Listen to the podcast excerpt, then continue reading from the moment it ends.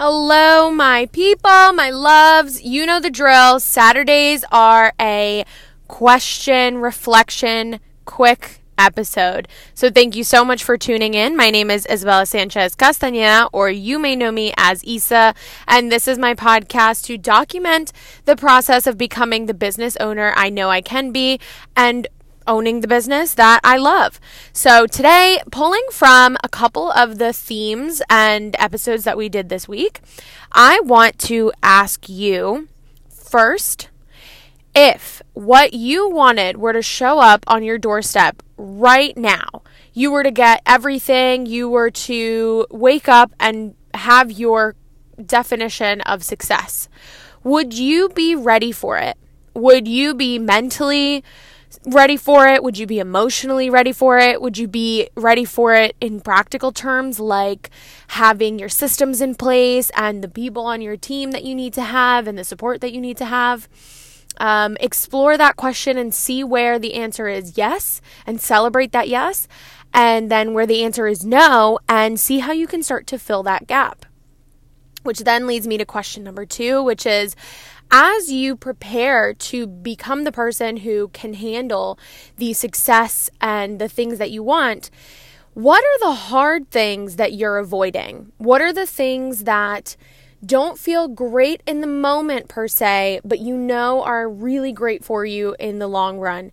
And how can you lean into them in a way that feels good um, and in a way that is getting you towards your goals?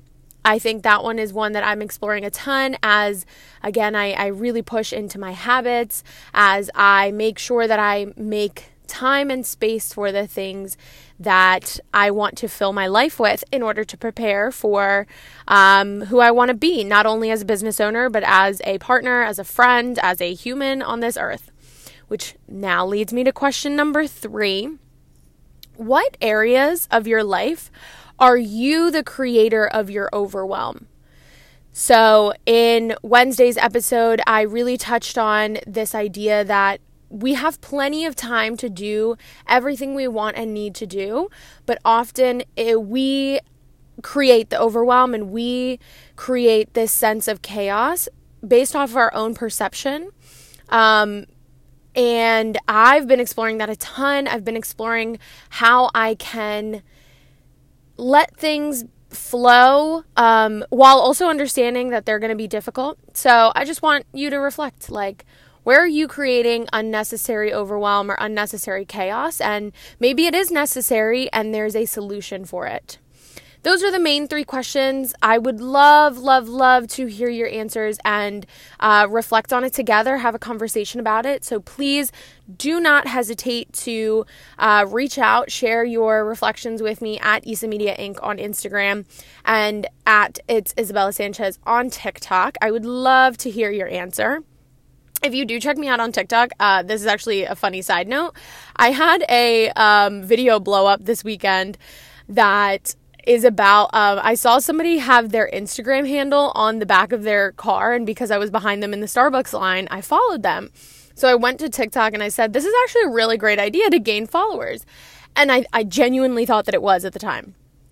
Then all of the comments are like, You are so dumb. This is a great way to get stalked. This is a great way for people to literally follow you home. And I was like, oh my goodness, I didn't think about that. Like, uh, maybe I'm lacking a little a little street smarts. So it's really funny, but that video is now at more than 100,000 views. Um, and it you know, it's it's those kind of things that I go viral on.